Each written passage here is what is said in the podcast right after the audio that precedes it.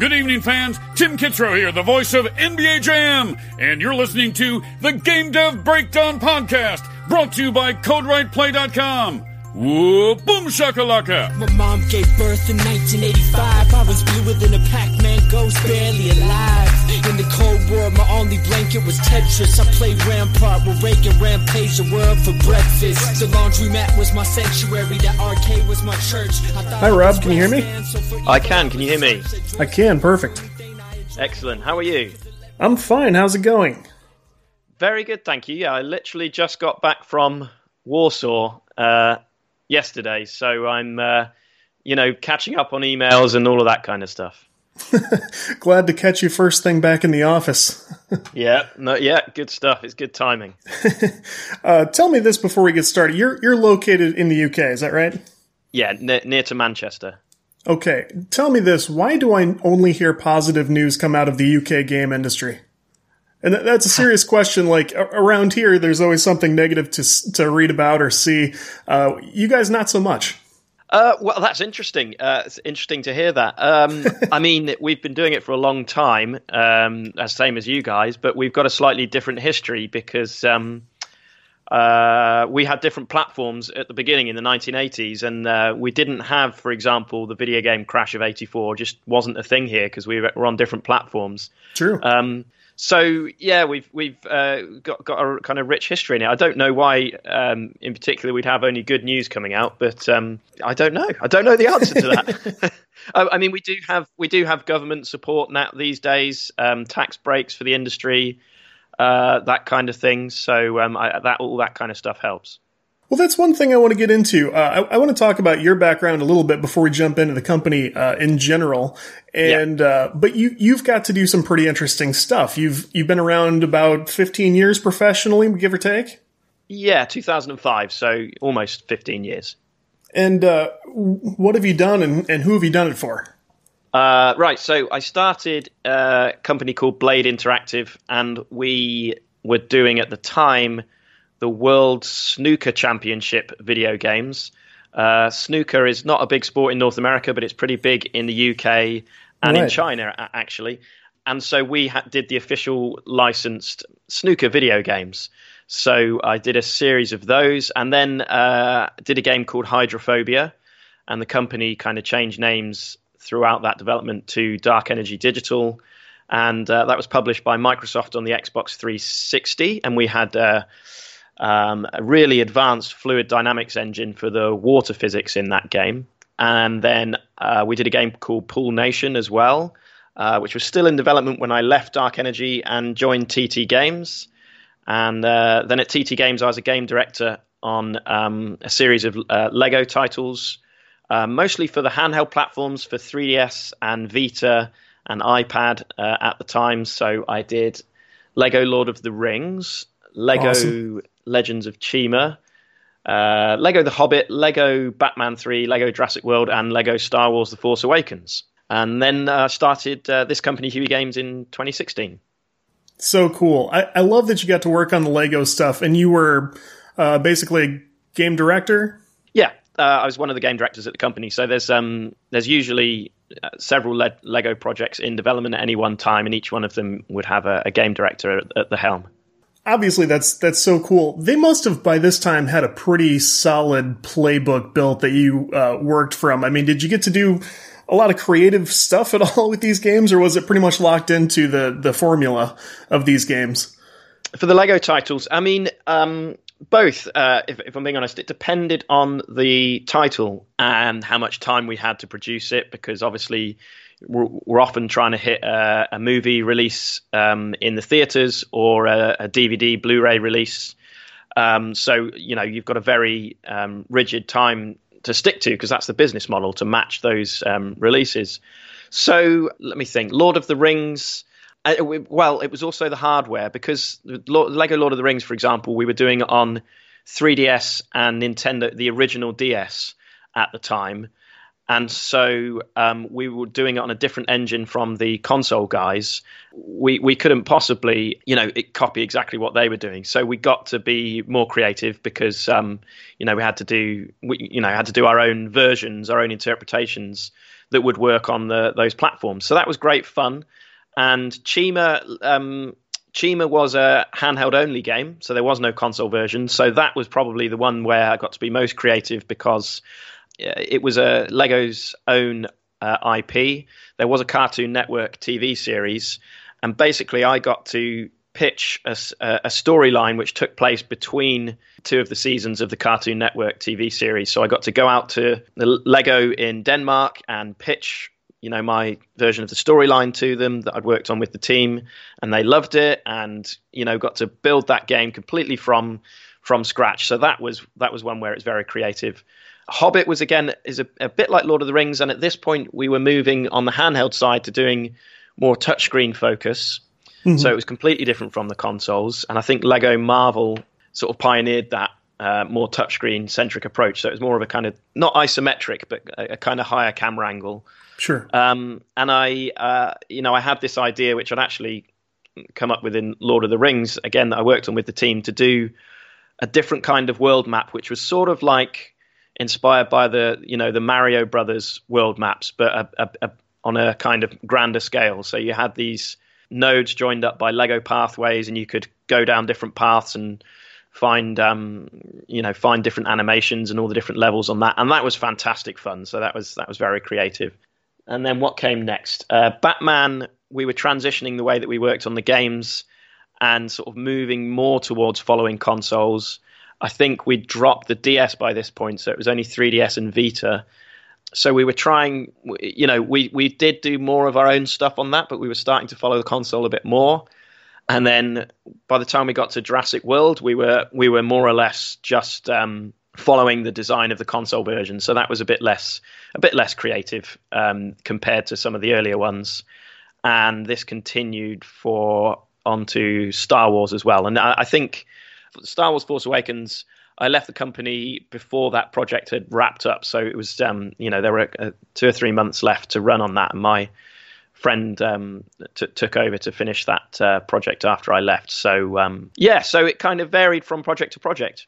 Yeah, and, and, that's a really cool impact to have on the the Lego game series in general. Um, it, it's very interesting to me that you got that kind of experience basically providing a similar experience for different platforms because something I noticed when I look at the Huey Games site, you guys have a great track record of bringing games to like every major platform possible. And I was kind of wondering what's your secret because a lot of indie indie developers and publishers struggle to do that. yeah, I mean, so uh, I mean, it was a struggle. Uh, so for Hyper Sentinel, we um, we we got it funded on Kickstarter. Um, we have a fantastic retro gaming community which is connected to.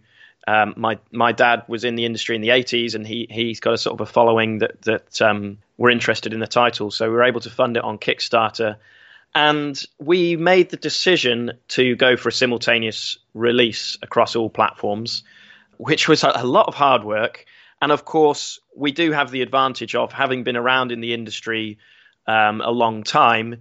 We're able to, you know, to, we've got a lot of contacts. We're able to talk to the platform holders, and we're able to get dev kits for all the platforms because we've got a track record, uh, which is is not necessarily the case if you're coming into, you know, the indie scene fresh without that. Mm-hmm. So we had all the dev kits and basically just worked worked really hard and um, had to juggle different platforms. You know, work with some contractors. We probably could have got the game out a lot sooner if we'd done a staggered release rather than simultaneous. But we went for the simultaneous release, and it we probably meant that the game was more polished as well. So, just I think having the luxury of a track record, uh, hard work, and you know the experience of of of having done it many times before is is what it comes down to. Andrew was your your father. That's that's right. That's right. Okay, so he was sort of a living legend over there when it when it came to 80s and 90s uh, stuff. So it's it's cool that he got. First of all, I'm, I'm assuming he got you into this as well. Well, it's funny in a way. I mean, obviously, I grew up with it, and I remember going to the warehouse where you know they used to his company used to duplicate their own cassettes, and cassettes were a much more popular format in the UK for things like the Commodore 64 than uh, floppy disks for whatever reason. Right. Um, and climbing amongst the cassettes and picking things to take home. My, my sister and I, and you know, going to trade shows in London and seeing the launch of the Amiga CD32 and with Pinball Fantasies on it, which was one of their titles, and all of this stuff. So I certainly grew up around it. But he would say that he probably tried to discourage me from joining the industry because he knew how difficult it is, how much hard work and stress can be involved. But of course, you know, we all want to do what we want to do, um, and it was my passion from a very early age to to design games. And I, I mean, I actually remember sort of sticking bits of paper together on on the, my living room floor and d- designing what I thought was a great game, and uh, you know saying, "Dad, you know, are you going to release this game that I've designed?" And he and he sort of saying, "Yeah, yeah, sure." You know, and then after sort of two weeks of me, two or three weeks of me persisting, realizing, "Oh, okay, he's not, you know, this he's not going to let he's not going to let this go," and having to let me down gently. That actually, me drawing some pictures on a piece of paper was not quite sufficient um, for them to go and make the game, but. Um, yeah, so I grew up around it, I suppose. But he would say he tried to discourage me. That's certainly what he says these days. I love that because I have a son and he's already seeing what I'm doing, and I'm sure he's going to want to get involved. And I'm sure I'm going to say, no, don't, you know, do something else. You know, your yeah. your mom's in medicine, go into medicine. That'd be fine. And, and I'm yeah. sure he'll want to do games as well. So, but this gives me hope because it, it looks like it's going well. Yeah, it's it's great. It's I've been very fortunate. Um, I've had you know I've had a really fun career, and I, I wouldn't, I, I can't imagine doing anything else. I mean, it's it's it's the best industry in the world to to work in. Very cool. So it, it looks like you guys were able to sort of relaunch with uh, with help from the UK Games Fund. Tell me how that works. Yeah, so the UK Games Fund is a, over over here is a government backed organisation, and they provide grants to help get indie developers uh, started really. And so we um, pitched uh, a game concept to them, and we were given a grant to um, help us build a prototype. And we're actually still working on that game, believe it or not. We're um, we're we're uh, really ramping that up again now. So um, yeah, that was great. That really got us uh, got us going. And because it's a grant, you know, if you if you win it, that you get the money and you don't have to you don't have to pay it back, which is very rare in this industry. So it's um, yeah. it's a fantastic organisation, and I've gone on to work, you know, help out that organisation with some of their other programs, like their Tranzfuser program, which is um, designed to help sort of stu- student teams out of university to build prototypes. And I've been involved as an industry reviewer to you know to help review and, and to help guide some of those those teams for uh, the first three years of that running. So um, it's been fantastic. It's, uh, it's it's really great. We're very lucky uh, to have that support here in the UK.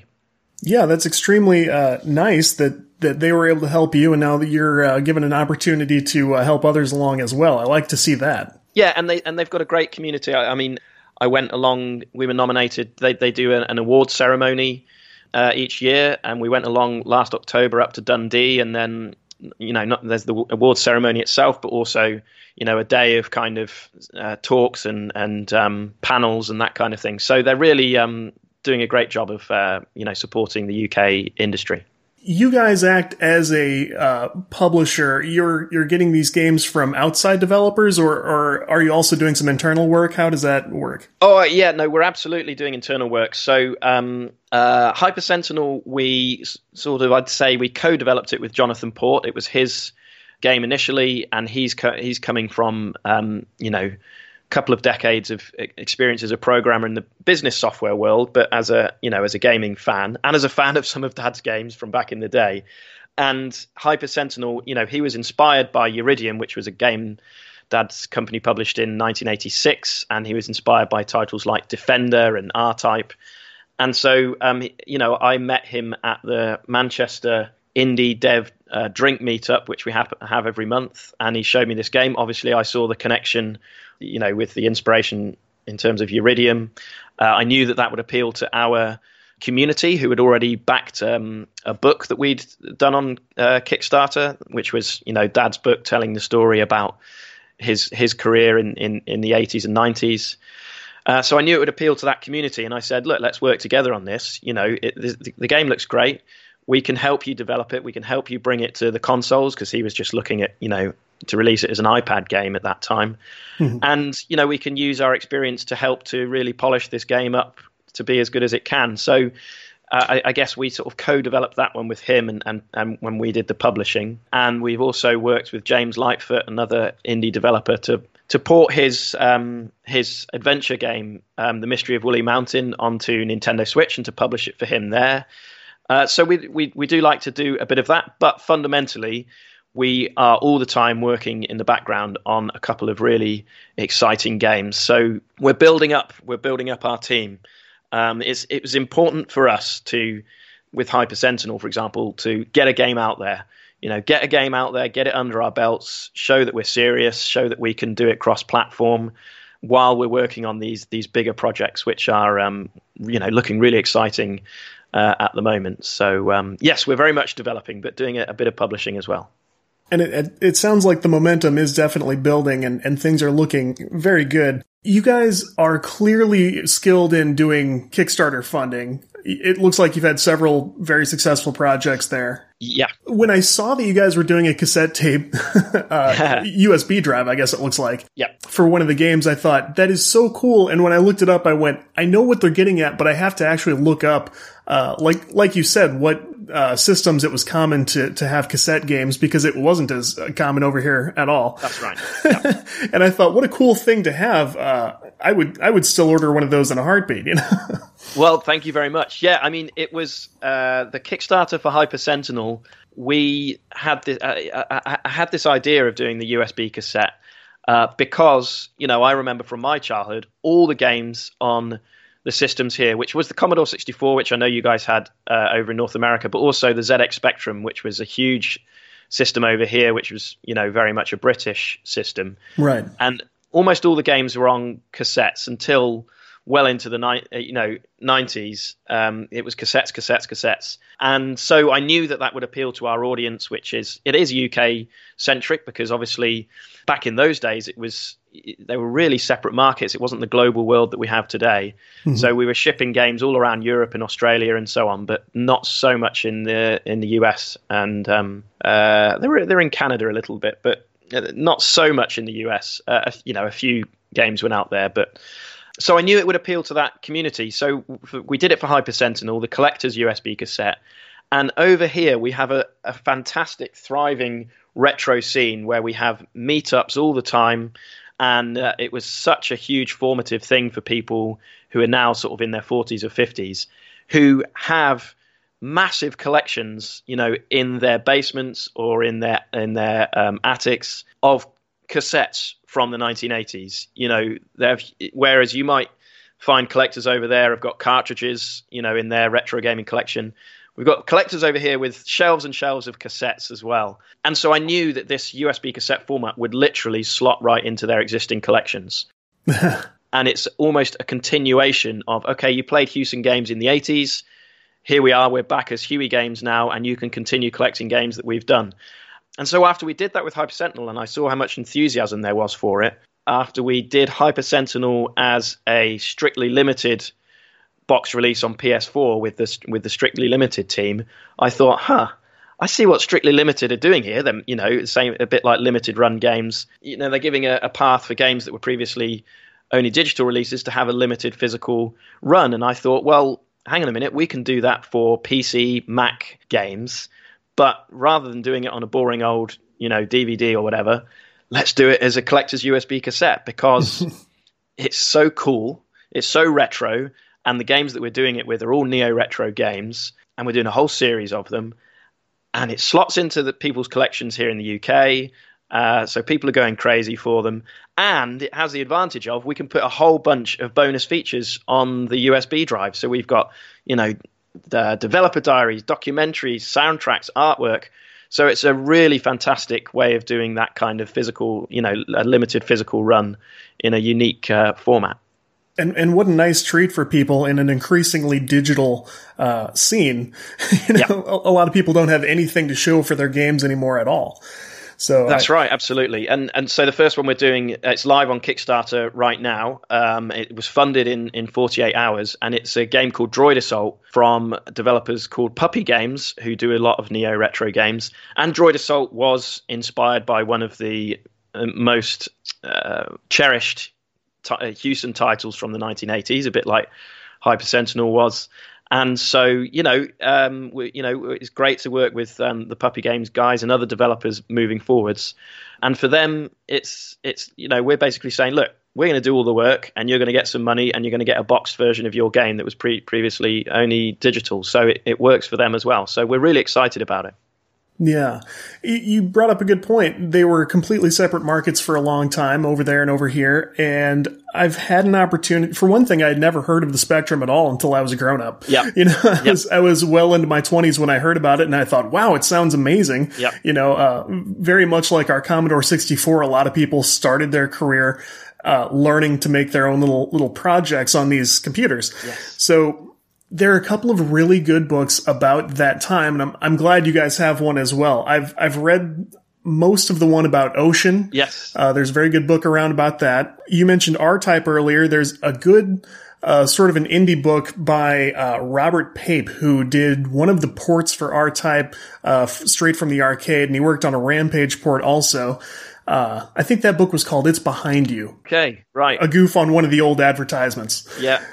Brilliant. What is the name of uh, you guys' book? So it's called Hints and Tips for Video Game Pioneers.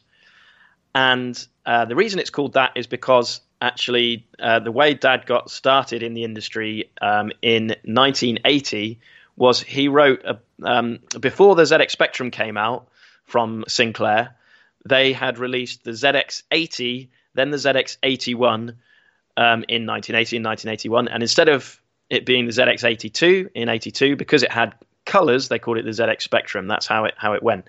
And Dad got started by writing a book called, in 1980 called Hints and Tips for the ZX80, which was you know programmers hints and tips. Which was when I say a book, I mean he uh, he'd written it. My my mother, who was pregnant with me at the time, had typed it up, and they'd gone to uh, a photocopying, you know, a print shop with a photocopier in it, and photocopiers were new and exciting in 1980, and they photocopied the whole book and and stapled it together, and they sold it via mail order by taking out tiny ads in in computing magazines. So you know that's what I mean by a book. Sure. Um, and then he did hints and tips for the ZX81. And so we thought, wouldn't it be cool to come back all these years later and to talk about the history and call it hints and tips for video game pioneers? So it talks. It's quite a personal story. It talks about you know Dad's whole journey through the industry, but it also has um, commentary and analysis from from more than twenty retro gaming icons, including many many of the the developers, uh, some of the journalists who were writing in the magazines around the time. Um, so uh, yeah, it's, and it's been it's been very well received and, and very popular. So we're we're really uh, proud and, and happy of that. Um, yeah, it's been great. I, I love that because it, it's great. There's so many good stories from that time period. I mean, like the the story about the book itself is is very good. Nothing was easy back then. you know, everything was very difficult. Absolutely, absolutely, that's right. Um, it's and it's a cool story. I mean, basically, what happened after that is he'd written these books, and then um, somebody phoned him up and said, "We're starting a magazine called Sinclair User." Which is going to be, you know, you've got the ZX, the ZX Spectrum was just about to come out, so they're starting a magazine called Sinclair User. Hey, you've written these books. Do you want to write a column in the magazine? And you know, he said yes. And and the column was called Hewson's Helpline. The company he'd started was called Hewson Consultants because he'd previously done some statistical consultant consulting work for people. Um, and people who read the magazine, and he wrote his column in every issue of the, that there ever was of that magazine for you know 11 or 12 years. And people who read the magazine started sending him cassettes and saying, "Oh, do you want to publish my game?" and he said, "Oh, I didn't know I was a games publisher, but apparently I am. So off we go." Tell me, has he sort of kept up with the uh, changing development technology at all? Like, does he know anything about Unity? Does he, he still do it for fun? What what's going on? Uh, no, not really. He so his second company was 21st Century Entertainment, which did games like Pinball Dreams and Pinball Fantasies, which you might have had a bit more in the US. Sure. And he closed that company in 1998, I think. And I think by that time he was a bit kind of burnt out. If you read the book, you know you'll hear how he was really burnt out, and you know the first company he had had had gone bust, and it, you know it, it, it had left its sort of scars on him. And he kind of just wanted to leave and do something else and move on with his life for a while. So he went and um, he had uh, he, he went into internet development and did some had a, a company doing web um, software in the early 2000s, and then he started a, an accountancy company which is still running to uh, still running now that he's you know passed on to my brother-in-law and, and he's just retired. So um so no I, I, I he he pro- he hasn't really kept up with the industry because he just wanted to go and forget about it. Yeah. until of course I came and started dragging him back into it by sort of suggesting he write this book. So now he's uh, you know getting sort of half dragged back into it um, th- th- thanks to me well, that that seems to follow the uh, the recipe for any living legend. They eventually, you know, it, it, drives them a little bit crazy, and they decide to do other yep. things for a while. And absolutely. Well, Dad and I have literally just returned from Warsaw in Poland, where we were invited to to speak at um, Pixel Heaven 2019, and there, amongst many other great speakers, was um, David Pleasance, who was the uh, managing director of Commodore UK, telling exactly this story about all of this, you know, how he did the Commodore 64 and the Commodore Amiga, and and how, from his perspective, you know, the management of Commodore International had no no business plan and didn't know what they were doing, and and how you know eventually he got fed up with it and he just left the industry and went to Australia, started a restaurant, and and forgot about it until you know a couple of years ago somebody dragged him back into it and convinced him to write uh, a book. So I think it's a, quite a common story. Yeah, it, it reminds me also of um, Ken and his wife uh, Roberta Williams of uh, Sierra Online. Right when they when they did all their stuff and then they decided to just buy a boat and sail around the world and write books. like that was their life yeah. for a long time. I don't think they ever went back to it. it it's yep. very it's very fun to uh, hear about what all all these big industry players end up doing because it gives us hope that we can one day uh, leave it all behind as well. this is true. Yeah, this is true. It's a it's an interesting um, it's a potent mix of you know when you're in it it's the best thing in the world but when it goes when it goes wrong it can it um, especially in those days people you know really got burnt by it. Oh yeah. Um, and uh, yeah they can just want to it can get quite stressful and they just want to uh, leave it all behind. Who is the uh, third founder on your site? I'm sorry i don't have his name in front of me. That, so that's john ogden. So um, he's our technical director. So i worked with john for six and a half years at Blade and Dark Energy um, before I went to TT, and he went to the BBC, and he actually worked on the iPlayer, you know, video streaming app on game consoles um, there, I think. Um, and so we'd worked together before, and uh, yeah, he's our technical director, and he's got oh, I don't know, 17 years of experience of building graphics um, and building game engines from the ground up. You know, before Unity came along, for example. So he he knows his stuff. I, I looked at his uh, description online, and I didn't really know BBC had that much like you know cutting edge technology stuff to work on, but they seem like they do pretty interesting stuff. Yeah, I mean they they do. Uh, I mean, I think the main thing he did was they have a uh, you know a streaming app uh, as most of the TV channels do these days, and so he was um, leading up the team that was getting that streaming app onto PlayStation and Xbox here in the UK. So it's it's called BBC iPlayer their streaming app. So I think that was the main thing he did there. But they do other stuff. You know, they do VR things and, and various other bits and bobs. Um, but they're quite a they're quite a strange and unique organisation because they're um, they have this kind of state charter of responsibility. So it's uh, they're not uh, they're not a typical capitalist organisation. Right. I, I think that's what it is because I, I hear about them. I see certain products of theirs I like, and I think that's cool, but I feel like I can never get a hold of exactly what they're doing. You know. Yeah, they're, they're so they're, they're, they're funded. The BBC is funded by basically by the people here in the UK, and they are they so they're not allowed to they're not allowed any commercials.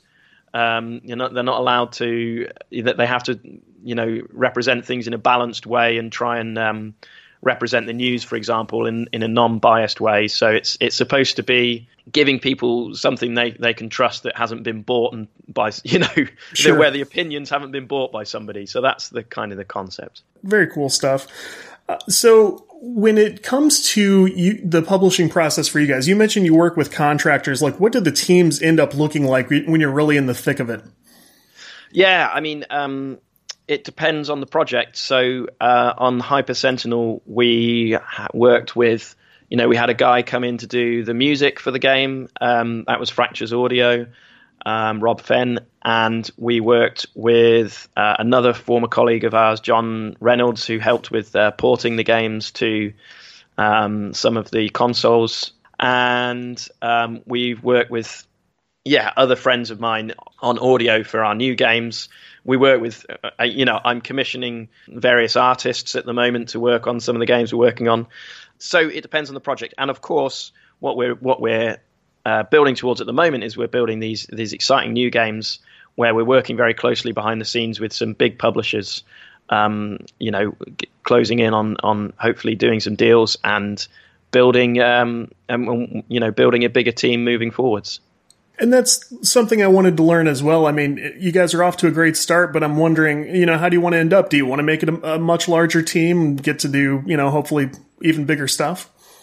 Yeah, I mean, the aim is to make it a bigger team my uh, I think our objective is to have a team which is big enough to do some really uh, I hate I hate the term triple I but you know that's what I, we need a better term but you know what I mean yeah yeah um, triple I games a team that's big enough to to uh, to, to do that um, but not so big that it becomes impersonal and you need to put a load of kind of bureaucracy in place because uh, you know I've, I've experienced that as well, and it's great and it works for certain uh, projects. But we, you know, the thing that I've always loved is working with a sort of uh, small to medium sized team where you know everybody, you're all huddled together, and um, you just uh, having a great time making games together uh, without having to go through layers of you know uh, bureaucracy and, and get sign off from all sorts of uh, different departments and what have you.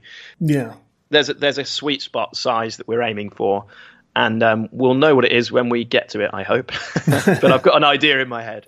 Yeah, and and did you get to work on relatively small teams earlier in your career? I mean, the the Lego stuff seems like it required more help, but yeah. So when I was at Blade and Dark Energy, those were relatively small teams. I think they were probably 20 or 30 people most of the time which is great because you you know you go to go and have a beer at the pub together you're in the the trenches together and um, you know I would probably change a lot of things about how we how, how things were run and when I'm doing it myself but um, sure yeah it was a, it was smaller teams I mean at TT games they were significantly bigger teams but a, a lot of the time because I was working on the handheld projects they weren't enormous teams they maybe would sort of ramp up towards 40 or 50 people. But as a whole, the company is much bigger.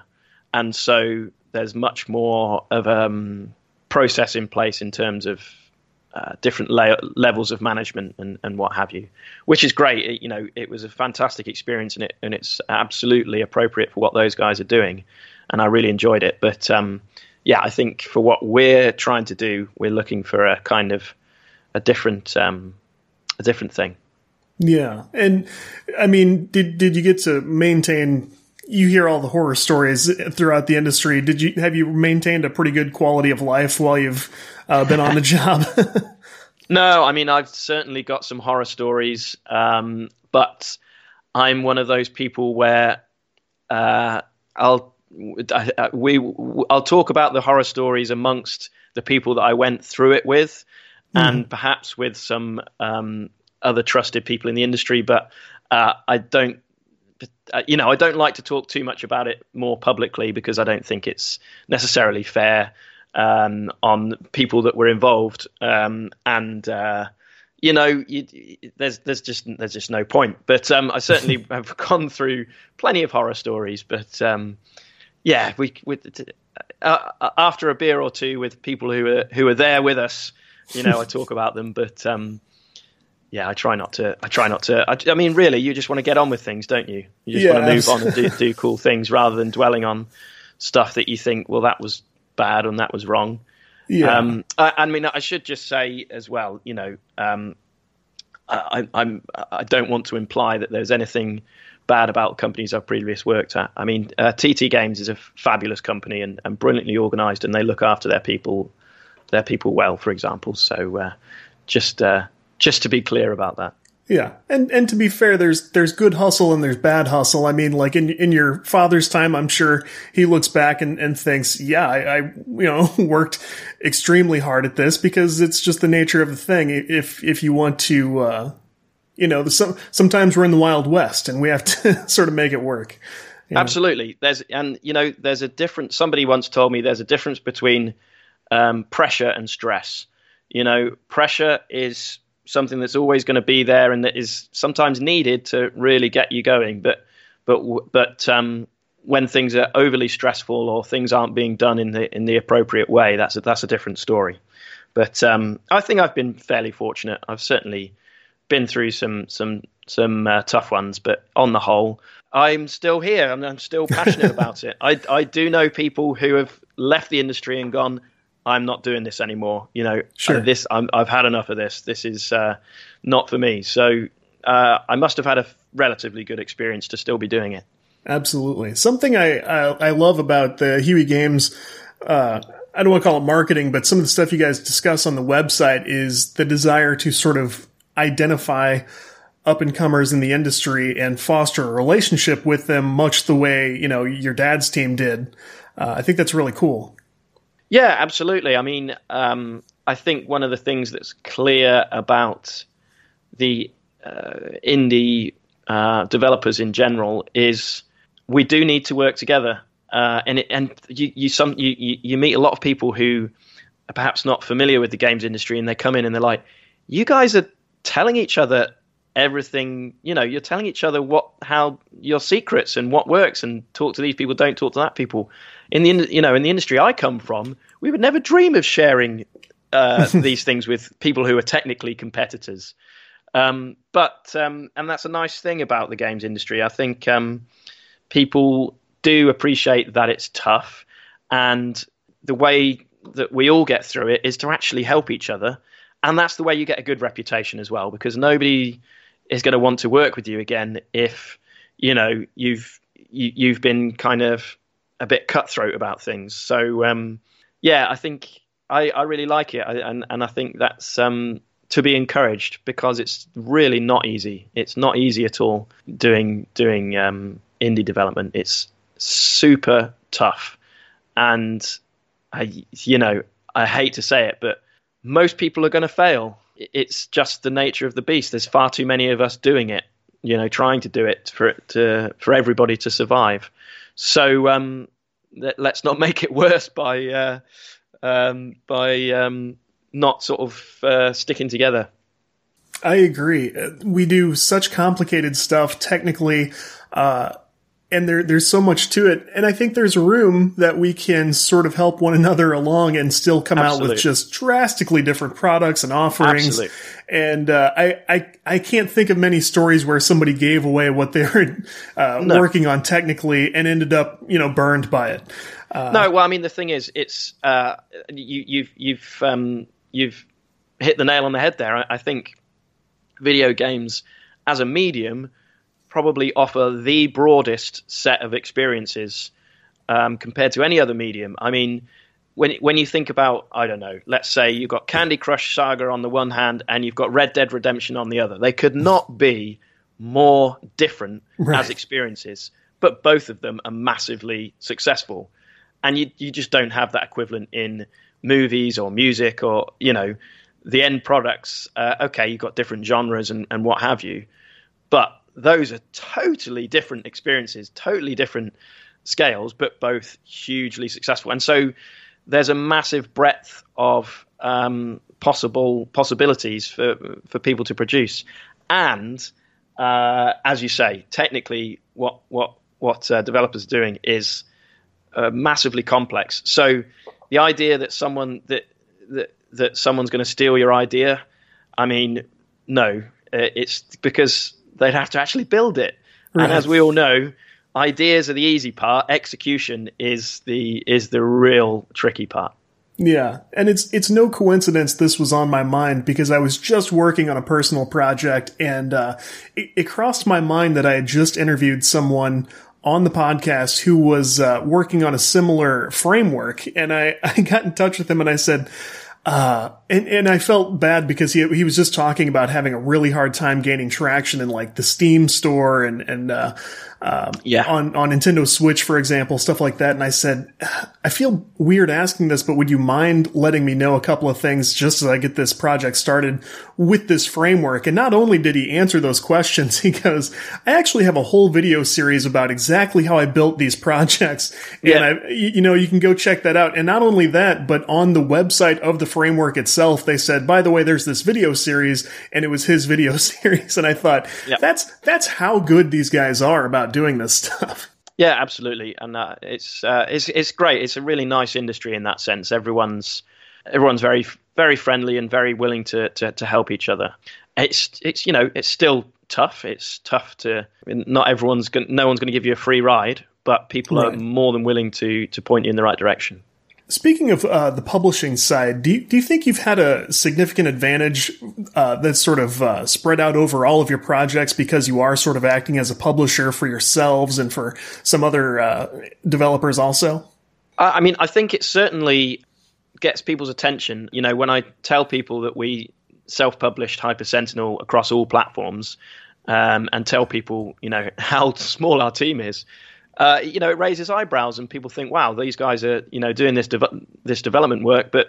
They're also able to do the publishing, and I think it basically it's it's us saying, "Look, we're a veteran team. We know what we're doing. We've done this before, and we can execute across a broad spectrum of disciplines, which not not everybody can do. So yeah, it's a, it's a way of sort of proving ourselves, and that was one of the reasons we wanted to get a game out quickly, just to say, look, here we go, we've got a game out, we've done the whole thing across all platforms. And now we're on to the next thing. So it just establishes a reputation. And that is, I think, crucial. If you're starting out as an indie, ship something, get something out the door. Because the sooner you get something out the door, the sooner you've got a reputation, you've got something to point to, you can start to make money from it.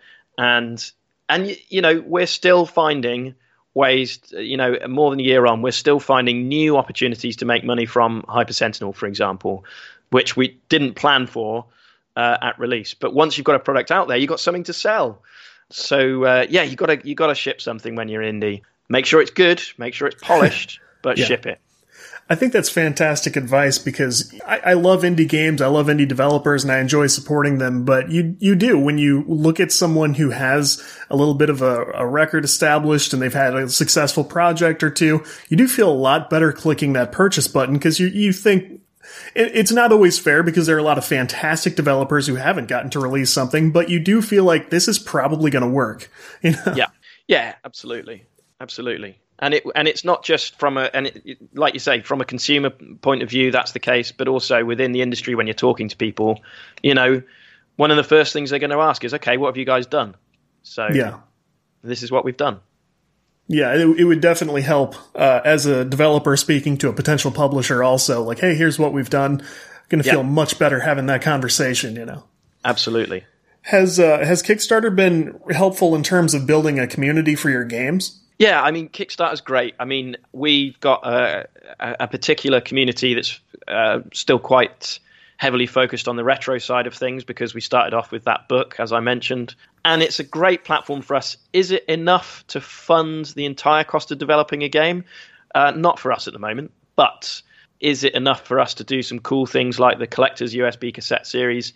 Yes, there's an opportunity there. So that's the way we look at it. We say, okay, you know, uh, we we got some money towards Hyper Sentinel development, but it wasn't anything like enough to cover the cost of development. But we've got this fantastic community on Kickstarter. What is suitable from the point of view of being something that that community would be excited about, but also something that makes sense from a business point of view. And that's where the collector's USB cassette comes in. And it's, it's got off to a flying start, so we're really, really happy and excited uh, about that. And it's something that we can we can keep doing. And um, you, we've already been, you know, putting a survey out to our fantastic backers and, and getting their input on how to move this series forward. And we've got some great data there. So um, it's a really way, a really great way to keep in touch with your community as well. Yeah, and and in terms of other uh, locations for communities like Steam, I mean, it's impressive that you guys are doing very well with those audiences that don't necessarily know a lot about your uh, extensive background. Like those those games are performing very well. It seems like review scores are high. Uh, it seems like it's going pretty well. Yeah, absolutely, and and that's that's the crucial thing, isn't it? If if if you've gotten uh, if you're able to build yourself an existing community, um, and we were very fortunate and lucky to have that launch pad in terms of the retro side of things, and we and we very much fostered that. Obviously, you want to nurture that community and care for that community and deliver those guys the stuff that they want, but also you're looking to use this as a launch pad to reach an even broader audience. And so that's what we've looked to do, and it's worked well with with Hyper Sentinel and um, with Woolly Mountain. We have people playing the games who've know nothing about that, but are really excited about it. In fact, one of the nice things about the retro events here in the UK, um, particularly when we've shown Hyper Sentinel, is you get people coming along in their 40s and 50s who are like, "Oh, I remember, you know, I remember your dad's games from from the 80s," and then they bring their kids along and stick them on Hyper Sentinel, and actually simple retro gameplay really appeals to the kids as well. They're like, this is great. I can jump in and start blasting stuff. This is great fun. um, and they get caught up in the emotion of it as well. So you do reach a, a whole new audience. And we've had things like, um, you know, Indie Select with um, Indie Gamer Chick and, and, and, and, stuff like that to really broaden the reach of, uh, of the games and had some fantastic feedback there. So it's, it's, yeah, we're, we're lucky. We're, we're, you know, we're building things out steadily and uh, reaching uh, reaching some cool audiences. And uh, J- I've got to say, James Lightfoot with the Mystery of Woolly Mountain on Switch, you know, he did his own Kickstarter campaign and he had Ron Gilbert as a backer. So you know you can't get you can't get much better than that for a point and click uh, adventure game. So um, you know the developers themselves, the smart ones like James, are, are doing that kind of stuff as well. I love that, and I'm I'm glad you brought up Indie Gamer Chick because uh, she was sort of indirectly responsible for uh, us speaking. A, uh, a, a Patreon supporter and, and a fan, uh, Mark Feller, wanted to uh, sort of hear from her, and she wasn't available to do any podcast stuff, but she recommended that we get in touch with you guys. So, oh yeah, that's right. I actually I'd actually forgotten. Of course, that I had to until that moment. yeah, absolutely. So in, we got right. So we worked with the Strictly Limited guys, um, uh, who, I'm, as I'm sure you know, they do limited run physical games. Sure. Uh, based out of Germany, and we did the Hyper Sentinel PS4 uh, run with them. And as part of the campaign for that for that release, you know, they were the ones who suggested working with um, Indie Gamer Chick for for Indie Select.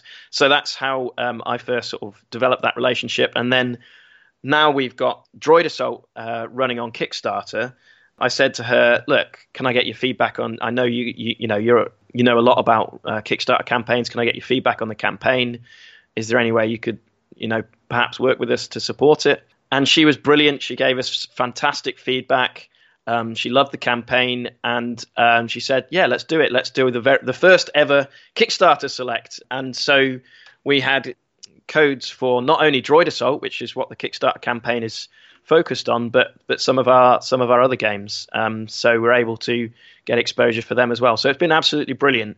And the Kickstarter was funded in 48 hours, as I said. It's still live at the moment. So if anybody listening wants to check it out, it's uh, tinyurl.com forward slash cassette 001. We'd love to, to get you involved in building this new, um, you know, series of physical uh, collector's games so I mean that was such a cool uh, networking opportunity because just a person connected to a person connected to a person, and then everybody got to uh, sort of everybody wins. I love that stuff. Yeah, absolutely, and that's what it's all about. That's another thing. Being an indie developer, you know, you try and go to as many events as you can, and a lot of the t- I, I always this is a typical cycle when you're going to events. You think, oh, I've got to go and catch a train, or I've got to go and catch a flight, and you think, ah, you know, is it, you know as much as I'm going to enjoy going to this event from a business point of view is this really worth it? Am I spending too much money? Is this the right thing? But 99% of the time something will come out of it serendipitously some connection some contact some piece of advice where you think that was totally worth totally worth it. So um, I always try and remember that and and try and say you know try and attend and say yes to as many things as possible because networking is absolutely critical. And sometimes it's the events that you are least excited about or uh, no from a business point of view least expecting re- results from that actually deliver you that key contact or that key um, takeaway piece of uh, expertise. So uh, yeah and network and and of course as you say we can network online. I've i've never had the pleasure of, of meeting uh, indie gamer chick or yourself indeed in in real life but we've got the internet now so um, we can network that way too That's right. And it's, it's encouraging to hear you say that you have a lot of the same feelings I have before an event. Like, ah, I gotta, you know, I gotta yeah. work out the schedule, get up early, travel. And it doesn't always feel like something you want to do, but ultimately it is anyway, you know? That's right. Yeah, you come, you, you, you know, you come back the other end. You're like, oh, I'm so glad. You know, that was brilliant. I'm so glad I went. And I'm feeling that, as I said, I've just got back from Pixel Heaven in Poland, so I'm I'm feeling that at the moment because it was a fabulous event and we we met some some great people. Yeah. What are some of the big uh, trade trade shows and events in your area? So, from a consumer point of view, um, the public uh, events are um, in the UK. We've got uh, EGX and EGX Rezzed. Uh, in London, we've got the more retro focused ones. We've got Play Expo, um, we've got Revival, and uh, we've got Insomnia. So those are all in the UK. Of mm-hmm. course, there's Gamescom um, in Germany, which isn't too far for us. Um, there's Reboot, Develop, and Nordic, and it, from an industry industry gathering point of view, we have Develop Brighton here in the UK, which is kind of like a tiny version of GDC, I suppose. sure. but it's where all the British developers go every every July to to to, to connect together. Um, we've got Pocket Gamer London, and what else? I'm sure I'm missing some others as well. But um, and there's retro events across Europe. You know, huge retro scene here. You know, and and then we uh, when we go out to North America, we you know obviously we we go to GDC most years and been to PAX before, been to E3. So um, yeah, it's uh, you, you know you have to you have to pick and choose yeah. based on what you're doing. And you, ha- you, you, know, as much as you'd like to go to every event, you do have to think about um, suitability and cost but it's always worth going. Absolutely. And uh, speaking of retro, do you guys think you're going to stay retro, or are you going to do some uh, more uh, modern game development in the future? Uh, both. So, so, the two big titles that we're really excited about. One of them is what we're calling neo retro. So, Hyper Sentinel was neo retro in the st- in the sense that it's inspired by the retro style of games, but it's not a retro game. You know, it's a modern, contemporary um, version of that because you know we could never possibly have run on any of the retro hardware. Sure. Um, for example, but um, so we've got one game which is a neo retro style game which we're massively excited about. It was revealed as part of the Kind of Funny Games showcase last year, so that's Wreck-Out, which is kind of a mashup between Arkanoid and Rocket League. So that's a kind of esports neo retro title. And the other game, Mechanus, is more, much more of what you might say is a modern title and you know a next gen title. We're massively excited for that. That's our big project, and we can't wait to be able to show that. But we want to show it when the time's right. Very cool. So uh, as as we sort of draw to a close here, uh, where should people come check your workout and uh, follow along? Yeah, so uh, the website is hueygames.com. Uh, H U E Y, by the way, for Huey. And on Facebook, we're facebook.com forward slash Huey Games. On Twitter, we are Huey underscore games. And we're on Instagram as well. So, uh, oh, and as I said, the Kickstarter is tinyurl.com forward slash cassette 001. So, yeah, um, come and check out what we're doing. We'd love to, to hear from you guys. And thank you very much for, for having us. Absolutely. This has been uh, very cool to get to learn about what you guys are doing and uh, consider me a new fan. Thank you very much. It's, it's been an absolute pleasure. You as well. Thank you. Cheers. All right. Thank you to our guests. If you enjoy the Game Dev Breakdown podcast, you can subscribe at iTunes, Google Play, Spotify, anywhere podcasts are found. If you want to go further, you can check out what we're doing at patreon.com slash codewriteplay. Look at some opportunities that our listeners get that nobody else gets. Follow the fun at CodeWritePlay.com where we post show notes and more fun stuff, and we're always working on new shows to bring you new articles, new side content, you name it. So keep an eye out. We'll talk to you soon. Mario and Ken were throwing the sign peace. America was playing real like Zaxxon in the Middle East. But no matter how much my neighbor said the world would end, I was determined to play Missile Command till the end. I wasn't a normal child who played with yak backs and crayons, cause I liked how that trackball felt like the world in my hands. Each star was a space invader, the sky was Galaga. Every day was a boss fight, the soundtrack was Metallica. This was back when the only snakes in my life were on Q*bert and video